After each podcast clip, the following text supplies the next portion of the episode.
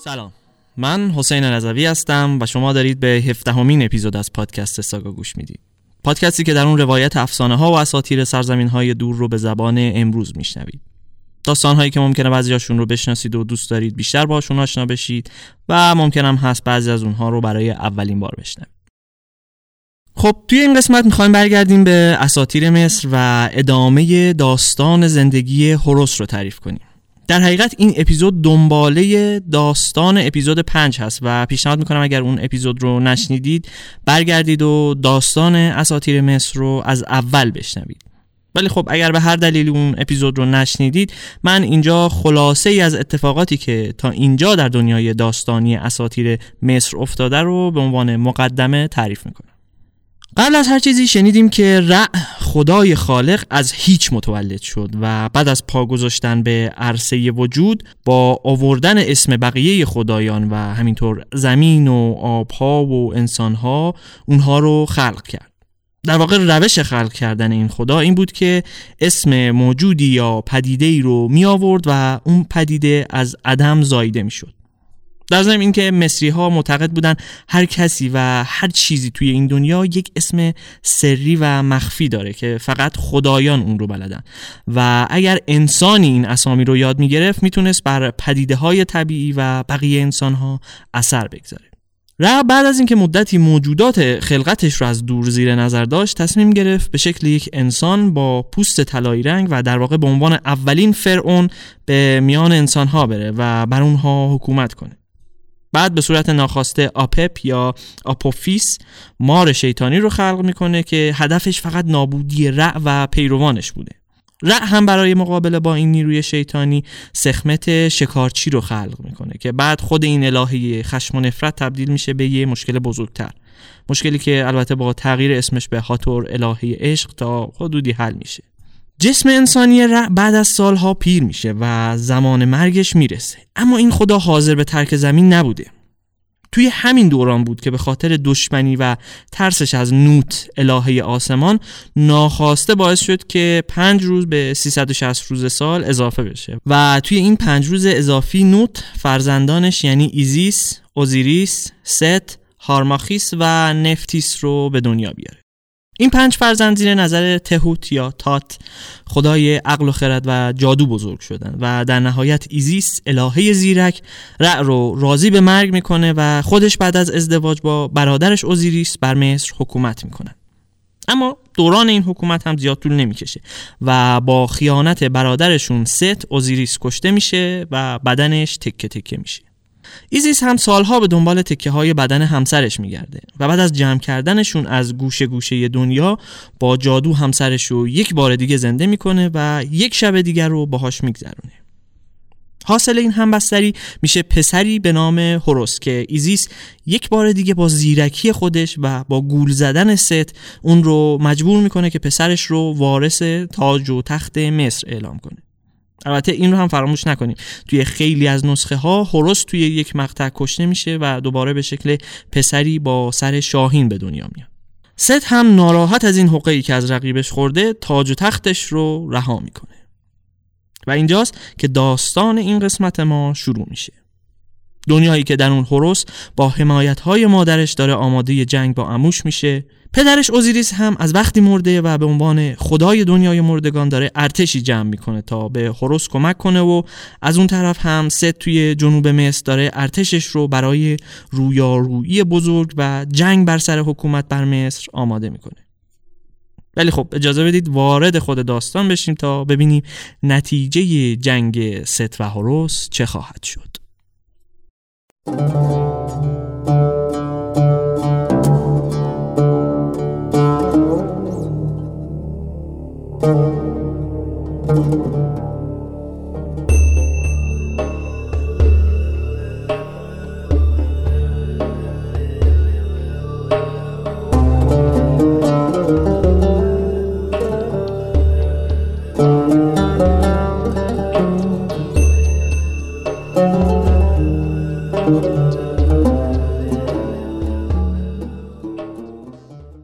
هورس با چشمهای بسته بین علفها دراز کشیده بود.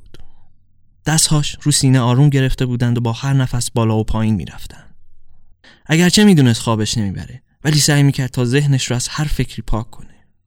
اون شب توی جزیره مثل خیلی از شبای دیگه باد خنکی میوزید و دود آتیش کم رمقی که روی زمین کنار هورس روشن بود رو پخش میکرد. خدای جوان داشت به سالها پیش فکر میکرد، به زمانی که همراه با عموش در برابر مجمع خدایان حاضر شده بود تا سرنوشتش به عنوان فرعون بعدی مصر مشخص بشه. معلوم بود که همه خدایان موافق حکومت یه پسر بچه نمی‌شدن. یک طرف ادعا خدای بزرگی بود که هر شب آپوفیس مار پلیدی که نماد شر مطلق بود رو می‌کشت تا فردا که دوباره زنده بشه. در طرف دیگه پسری بود که تنها ادعایی که برای پادشاهی داشت این بود که تاج و تخت را از پدرش اوزیریس به ارث برده. ولی در نهایت رأی خدایان به نفع هورس اعلام شد و هورس که میدونست باید برای جنگیدن به خاطر رسیدن به حقش آماده بشه، به اون جزیره اومده بود.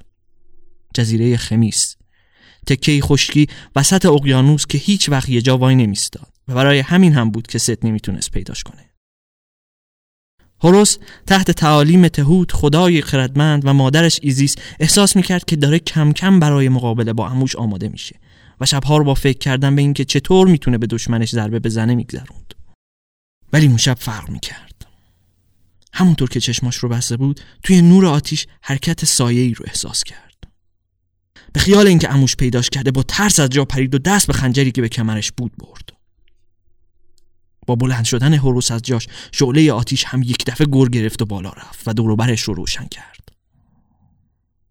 پشت نور آتیش مردی رو دید، یا حداقل اینطور فکر میکرد.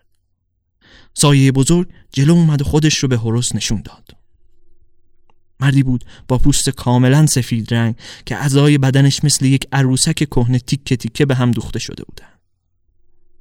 مرد نزدیک شد، دستش رو روی شونه هورس که حالا ترسش تبدیل به حیرت شده بود گذاشت و با لبخند کج و کوله‌ای گفت: سلام پسرم. خودش بود، اوزیریس، خدای مردگان و پدر هورس.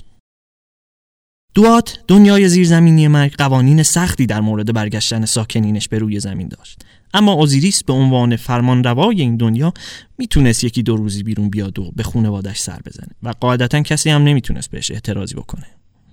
البته خودش هم میدونست که بدن ضعیفش توی دنیای زندگان بیشتر از این نمیتونست دووم بیاره. دست هورس روی خنجر آروم گرفت، اما صورتش همچنان در هم رفته بود. لازم به توضیح نبود. هورس میدونست برای چی به دنیا اومده. برای اینکه انتقام مردی که جلوش ایستاده بود رو بگیره. و حالا بعد از سالها آموزش دیدن زیر نظر بقیه خدایان، نوبت پدرش بود که اون رو برای مأموریتش آماده کنه.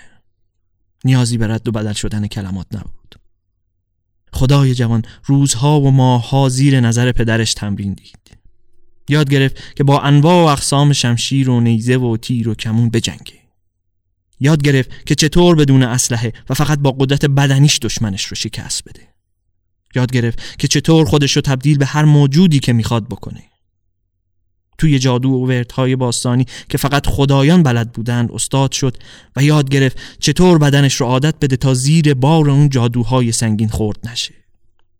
بعد از مدت‌ها تمرین سخت، هورس یک شب دیگه دوباره کنار آتیش نشسته بود که اوزیریس باز هم سراغش اومد. اما این بار خبری از تمرین نبود.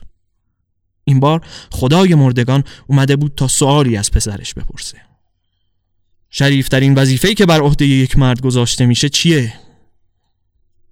هورس بدون فکر کردن گفت: شریفترین عمل یک مرد انتقام ظلم‌ها و بی‌عدالت‌هایی که بر پدر و مادرش روا داشته شده. اوزیریس دوباره لب به حرف زدن باز کرد و پرسید: قوی‌ترین حیوانی که میشه توی میدون جنگ به همراه داشت چیه؟ هورس جواب داد: هیچ حیوانی. برای اینکه یک جنگجوی واقعی توی مبارزه احتیاج به کمک هیچ حیوان و انسانی نخواهد داشت. اوزیریس چند لحظه مکث کرد و بعد با خوشحالی پسرش رو در آغوش گرفت. حالا مطمئن شده بود که پسر برای مأموریتش آماده است. وقتش بود که پدر و پسر از هم جدا بشن. اوزیریس برای بار آخر نگاهی به هورس انداخت و با دست ساحل جزیره رو نشون داد و گفت: برو برای لشکرت فرماندهی باش که لیاقتش رو دارند. هورس به سمت ساحل جزیره به راه افتاد. بعد از چند قدم روش رو برگردون تا یه بار دیگه از حضور پدرش دلگرم بشه. اما دیگه ندیدش. اوزیریس هم به دنیای مردگان رفته بود تا سربازان خودش رو توی اون دنیا جمع کنه. ولی همین حالا همونجا توی اون ساحل سپاه بزرگی به استقبال هورس اومده بودن. جلوتر از همه ایزیس مادر هورس و در کنارش تحوت منتظر خدای جوان ایستاده بودن و پشت سر اونها قرص بزرگ ماه بر روی جمع بزرگی از خدایان و انسانها و حیوانات نور میانداخت. همه منتظر دستورات مردی بودن که با دیدن اون منظره تردیدهاش در مورد جنگ برطرف شده بود. هورس به شمال مصر برگشت تا برای اولین لشکرکشی به طرف جنوب، جایی که ست و پیروانش کمین گرفته بودند، آماده بشه. اما برخلاف انتظارش اولین ضربه جنگ جایی خارج از میدان مبارزه بهش وارد شد. اون روز هورس به همراه یکی از مشاورانش در امتداد نیزارهای بلند کناره رود نیل قدم می‌زدند و در مورد نقشه جنگ صحبت می‌کرد. در حین همین حرف زدن‌ها بود که هر دو نفر بدون مقدمه یک دفعه ساکت شدند. هر دو صدای قدم‌های سنگینی مثل یورتمه اسب رو میشنیدن که بهشون نزدیک میشد و قبل از اینکه بفهمن منبع اون صدا از کجاست، یه دفعه یه گراز وحشی سیاه رنگ و عظیم‌الجثه از وسط نیزار بیرون پرید و با یک ضربه هورس رو پخش زمین کرد. قبل از اینکه جنگجوی جوان بتونه از جاش بلند شه و از خودش دفاع کنه، سایه‌ای بالای سرش ظاهر شد. جلوی نور خورشید رو گرفت. خودش بود. بعد از سالها فرار و زندگی در تبعید، حالا این ست بود که پیداش شده بود تا اولین غنیمت جنگی رو تصاحب کنه. بدن هورس از غافلگیری و ترس خشک شده بود. مشاورش هم برای خبر دادن به بقیه خدایان فرار کرده بود. هیچ کس نبود که نجاتش بده. ست به گردن برادرزادش چنگ زد و اون رو روی هوا بالا برد. بعد با لحنی که تحقیر توش موج میزد گفت: از پسر اوزیریس بیش از این انتظار داشتم. حداقل یکم میجنگیدی تا ثابت کنی لیاقتش رو داری که اسم فرعون رو روت بذارن. فکر کنم تو هم مثل من باید از لحظاتی که از دشمن غافل بودی درس بگیری. نفس هورس بند اومده بود و انگشتاش دور بازوی عموش حلقه شده بودن، ولی نمیتونست خودش رو آزاد کنه. ست دست دیگش رو به سمت صورت هورس بالا آورد. ناخن شستش بلند و بلندتر میشد و مثل یک چاقوی فولادی تیز. وقتی خدایان به کمک هورس اومدن دیگه دیر شده بود. ست فرار کرده بود و هورس روی زمین خوابیده بود و با یک دستش سعی داشت جلوی خونریزی چشم چپش رو بگیره. ست چشم دشمنش رو از حدقه در آورده بود و دزدیده بود و جنگ دیگه به طور رسمی شروع شده بود.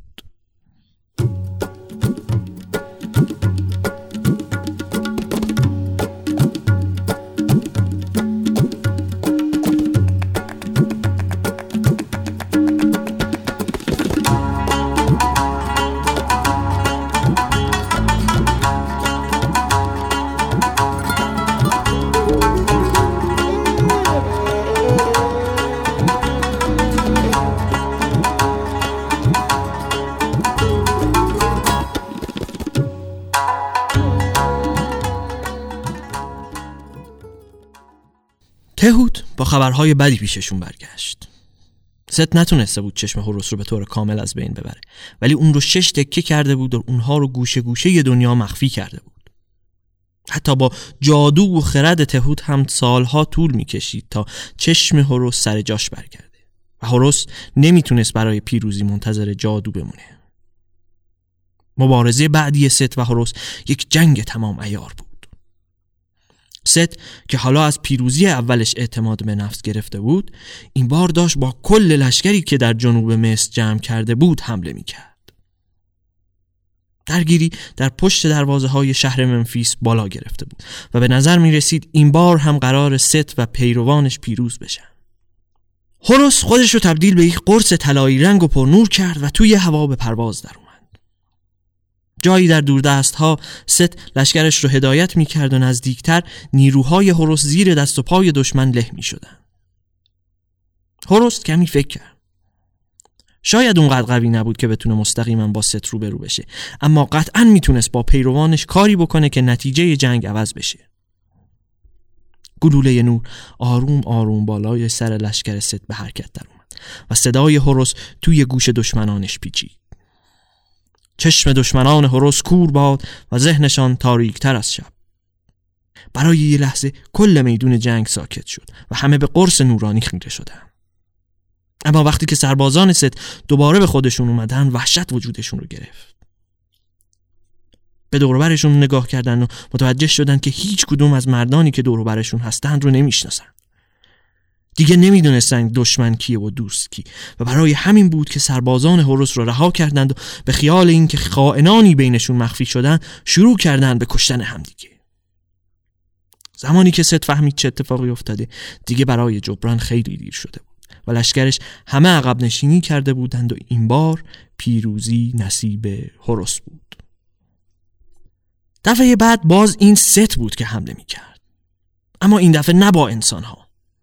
لشکری از اسب‌های آبی و کروکودیل به دستور ست از ساحل رود نیل سر بیرون آوردند و آماده بودند تا سپاهیان دشمن رو زیر پا له کنند. اما هورس هم توی این مدت بیکار ننشسته بود. سربازان هورس با نیزه‌های فولادی که اون خدا براشون ساخته بود تونستند لشکر حیوانی رو عقب برونند و ست یک بار دیگه مجبور به عقب نشینی شد. و جنگ ادامه پیدا کرد. نه روزها و هفته ها و حتی ماه‌ها، بلکه سالها و دهها. سربازان و پیروان دو خدای در حال جنگ می‌مردن و فرزندانشون جاشون رو می‌گرفتن. شاید حتی بدون اینکه از خودشون بپرسن که این جنگ برای چی شروع شده و اصلا برای چی توی این جبهه دارن می‌جنگن و نه جبهه مقابل. تنها صلحی که می‌شناختند دوره‌های کوتاهی بود برای بازجابی قوا و دوباره مبارزه و خونریزی از نو. تعداد خدایان و انسان‌هایی که برای هورس می‌جنگیدن بیشتر بود، اما قدرت ست و سپاهیانش هم به این راحتی مغلوب نمی‌شد. کفه این ترازو هیچ وقت به طور کامل به نفع یکی از طرفین پایین نیومد. کار به جایی رسید که دو خدا تصمیم گرفتن که شاید اون همه خشونت دیگه کافی باشه و شاید وقتش شده که اون دو نفر توی یک نبرد تن به تن اختلافاتشون رو حل کنن. قرار شد هر دو خدا خودشون رو تبدیل به اسب آبی کنند و کف رودخونه نیل و زیر آب اونقدر بجنگن تا بدن بیجون یکیشون روی آب شناور بشه و برنده هم به عنوان فرعون روی تخت پادشاهی بشینه. به همین کار رو هم کردند. هواداران دو خدا در دو سمت رود نیل ایستاده بودند و هر کدوم سعی می‌کردند بلندتر از طرف مقابل خودشون رو تشویق کنه. و اون بین آب رود نیل با کف و خون در حال جوشیدن بود و مشخص هم نبود کی داره برنده میشه. در کنار ساحل جلوی همه ایزیس با نگرانی در امتداد رودخونه بالا و پایین میرفت و سعی داشت برای یک لحظه هم که شده از سلامتی پسرش مطمئن بشه. ایزیس میدونست پسرش قویه، اما مطمئن نبود که از پس عموش بتونه بر بیاد. هرچی باشه ست کسی بود که اوزیریس پادشاه خدایان رو کشته بود و بدنش رو تکه تکه کرده بود. دست آخر دیگه نتونست تحمل کنه، به سمت سربازان برگشت و نیزه فولادی یکی از فرماندهان رو از توی دستش قاپید. کنار رودخونه برگشت و سعی کرد بین تلاطم آب و موج‌های رودخونه ست رو پیدا کنه. با یه حرکت نیزه رو داخل آب پرتاب کرد و منتظر موند. بعد از چند ثانیه جنگ دو اسب آبی متوقف شد و صدای هورس از درد بلند شد. نیزه ایزیس به جای ست به پای هورس خورده بود. ایزیس که هول شده بود سریع به نیزه دستور داد بیرون بیاد و دوباره توی دستاش بشینه. یک بار دیگه هدف گیری کرد و این بار دیگه نیزه به کمر ست فرو رفت. دوباره صدای ناله ی اسب آبی بلند شد و این دفعه ست از آب بیرون اومد. با عصبانیت رو به جمعیت پیروانش برگشت و گفت که به خاطر دخالت‌های ایزیس اون مبارزه باطل اعلام میشه. از اون طرف رودخونه هم هورس که به شکل اولش برگشته بود بیرون اومد و با نفسهای بریده و سر و صورت خونی روی شنها افتاد. ایزیس بالای سرش دوید و سعی کرد بلندش کنه، اما هورس مادرش رو به عقب هل داد. با عصبانیت گفت باورم نمیشه، این چه کاری بود کردی؟ ایزیس با شرمندگی سرش رو پایین انداخت و جواب داد میدونم نباید دخالت میکردم، ولی نگران تو بودم. قول میدم دیگه تکرار نشه. ولی هورس که انگار میخواست تمام خشمی که اون روز درش جمع شده بود رو سر مادرش خالی کنه گفت چی میگی؟ من میگم برای چی گذاشتی فرار کنه؟ بهترین موقعیت برای کشتن ست و تموم کردن جنگ رو از دست دادی. بعد شمشیری که توی دستش بود رو بالا برد و اون رو روی گردن مادرش فرود آورد. سر ایزیس با صدای خفه‌ای روی شنها فرود اومد. جمعیتی که پشت سرشون ایستاده بودن حتی جرأت نفس کشیدن هم نداشتن. چند دقیقه‌ای طول کشید تا هورس آروم بشه و بفهمه چی کار کرده. باورش نمیشد این جنگ چه بلایی به سرش آورده بود. نمیفهمید چرا عصبانیتش رو سر مادرش خالی کرده بود. اگر اینجا مصر باستان نبود، شاید این پایان تلخی میشد بر داستان ایزیس و پسرش هورس. اما خب خوشبختانه اونها جادوگر ماهری مثل تحوت رو داشتن. تحوت دستور داد قبل از اینکه بدن زن سرد بشه سریعاً یک گاو قربانی کنه و با جادوی خودش سر گاو رو روی بدن ایزیس چسبون و از اون روز به بعد این الهه زندگیش رو با سر گاو گذرد. مادر و پسر هم تصمیم گرفتن که اون روز رو فراموش کنن و دیگه هیچ وقت از اتفاقی که افتاده بود حرف نزنن.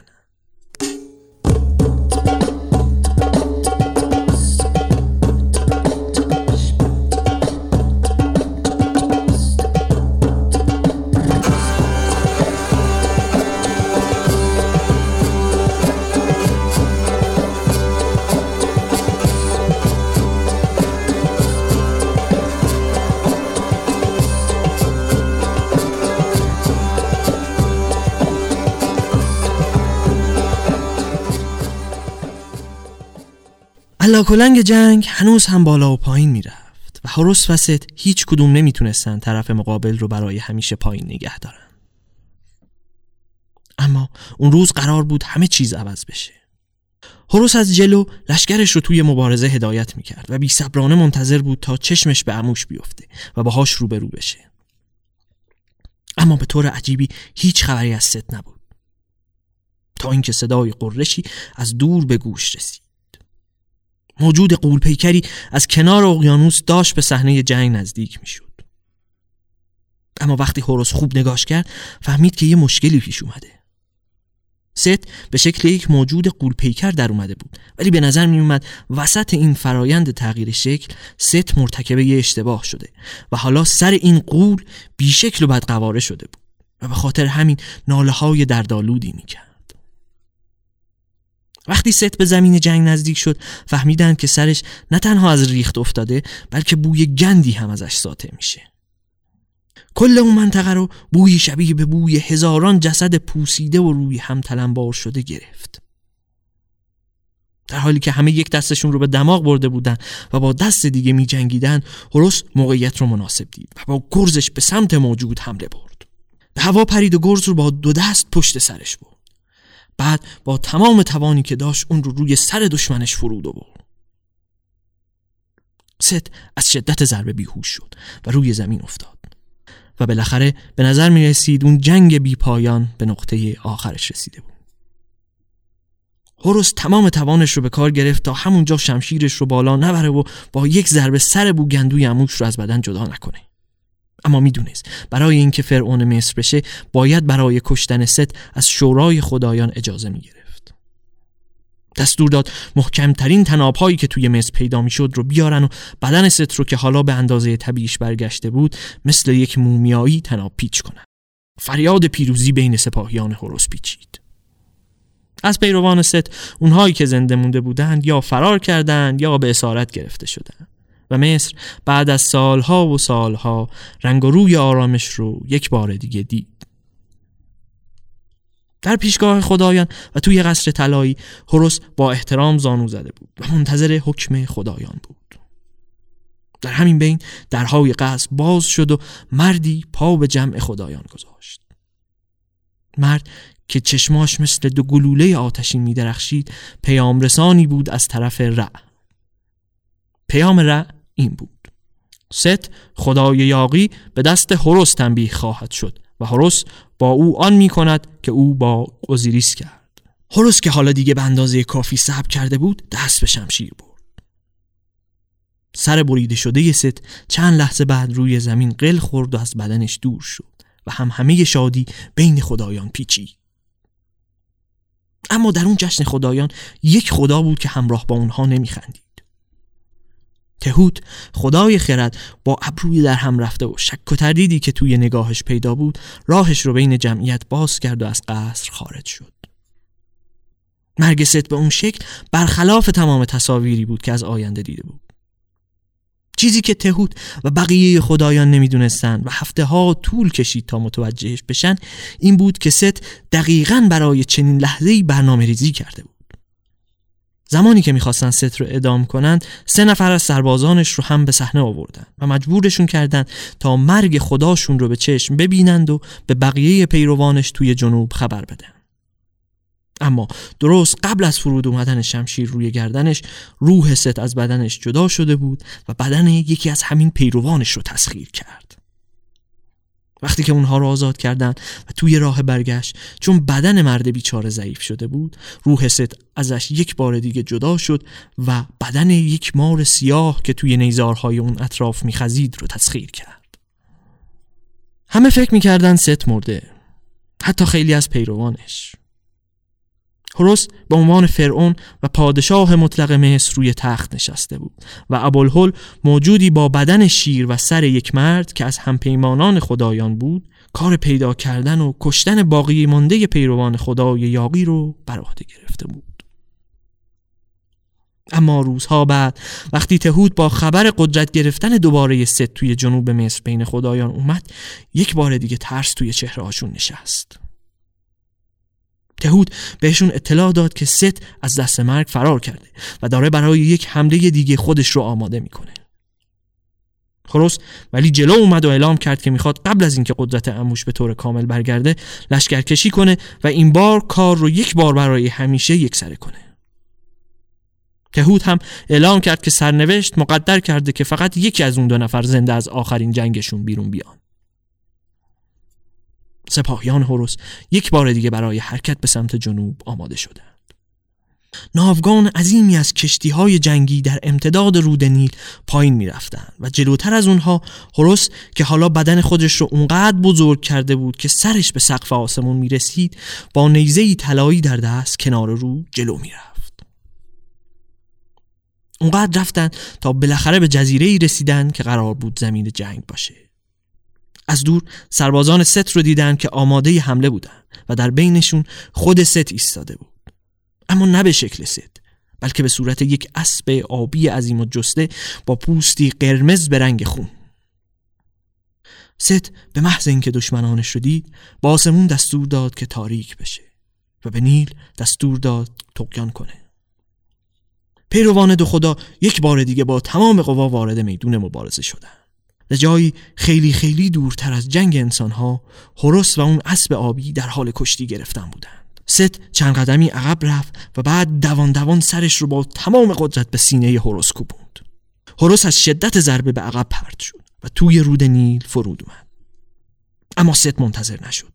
انگار که هیجان پیروزی قدرت و اعتماد به نفسش رو چند برابر کرده باشه اون هم همراه با دشمنش با سر به داخل آب شیرجه زد تا بدن هورس رو بین دندونهاش خرد کنه.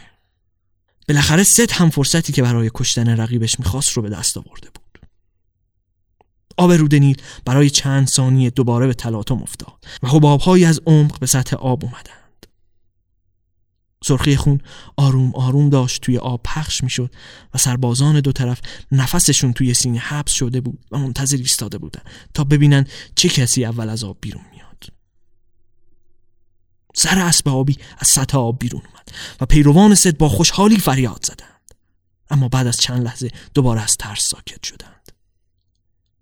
این خود اسب آبی نبود که روی آب اومده بود، بلکه نیزه طلایی هورس که توی فکش فرو رفته بود و از سرش بیرون زده بود اون رو به بیرون هل میداد. هورس پسر اوزیریس و فرمانروای بر حق مصر پیروز شده بود و ست که اون روز انتظار نداشت کشته بشه برنامه‌ای برای انتقال دوباره روحش به یک بدن جدید نریخته بود و این بار برای همیشه راهی دنیای مردگان شده بود. جنگ خونریزی خدایان بر سر حکمرانی مصر این بار دیگه به منزل آخرش رسیده بود.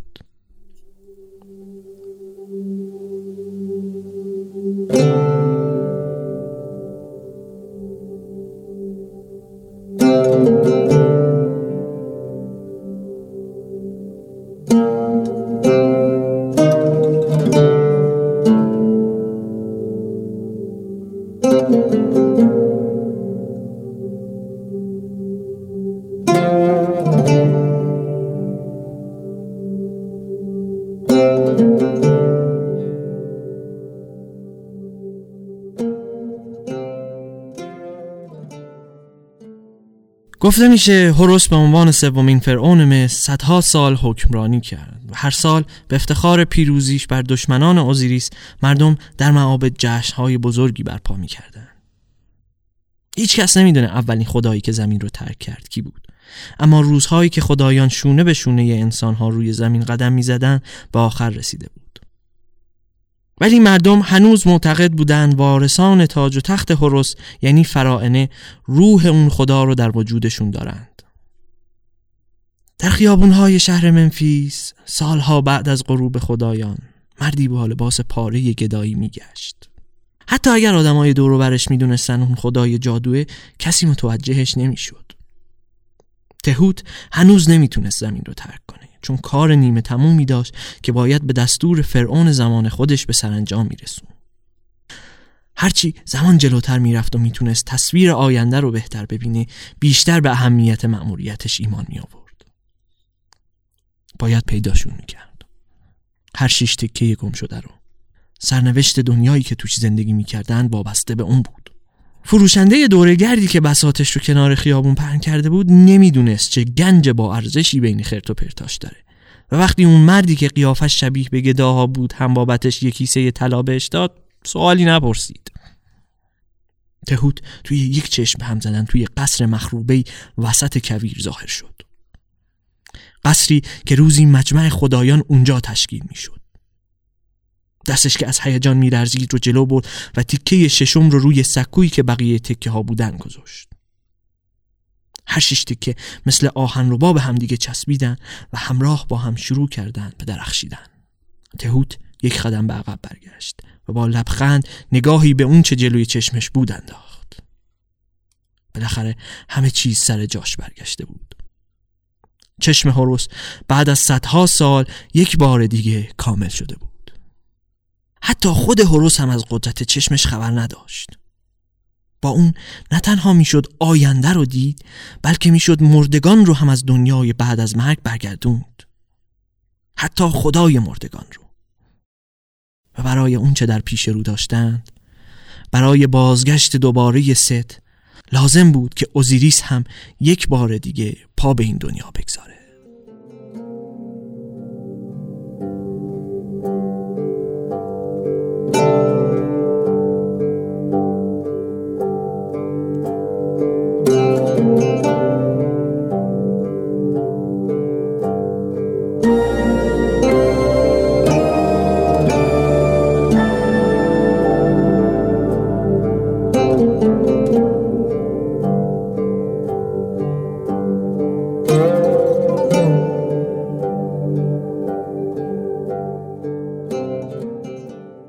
چیزی که شنیدید 17مین اپیزود پادکست ساگا بود و داستان جنگ ست و هورس. خب داستان جای بحث زیاد داره، اما قبل از اینکه جلو بریم یه نکته رو توضیح بدم. قبلا هم گفتم که اساطیر مصر از لحاظ محتوایی به خاطر پراکندگی جغرافیایی و زمانی و حالا یه سری عوامل دیگه ثبات چندانی نداره. یعنی شما ممکن از یک داستان چندین نسخه پیدا کنید که گاهی حتی این نسخه ها با هم تضاد دارن. به هر حال مطالعه این اختلاف‌ها هم کار ما نیست. خود داستان اوزیریس، ست و هورس هم جزئیات خیلی زیادی داره و در مورد اون هم زیاد میشه حرف زد. حالا احتمالاً توی اپیزودهای ویژه میتوس من بعد از اساطیر نورس برم سراغ اساطیر مصر و اونجا کامل در مورد این داستان حرف میزنیم. اما نکته‌ای که باید اینجا بدونیم اینه که از نظر خط زمانی خدایان برای مصری‌ها توی یک دوران ماقبل تاریخی زندگی می‌کردند و اعتقاد بر این بوده زمانی حکومت مصر مستقیما توسط خود خدایان انجام می‌شده و بعد از این دوران و زمانی که اون غروب خدایان میرسه وظیفه فرمانروایی مصر میفته بر دوش فراعنه و این فراعنه هم در حقیقت روح هورس یا رأ رو در خودشون داشتن و یه جورایی در مقام خدایی بودن.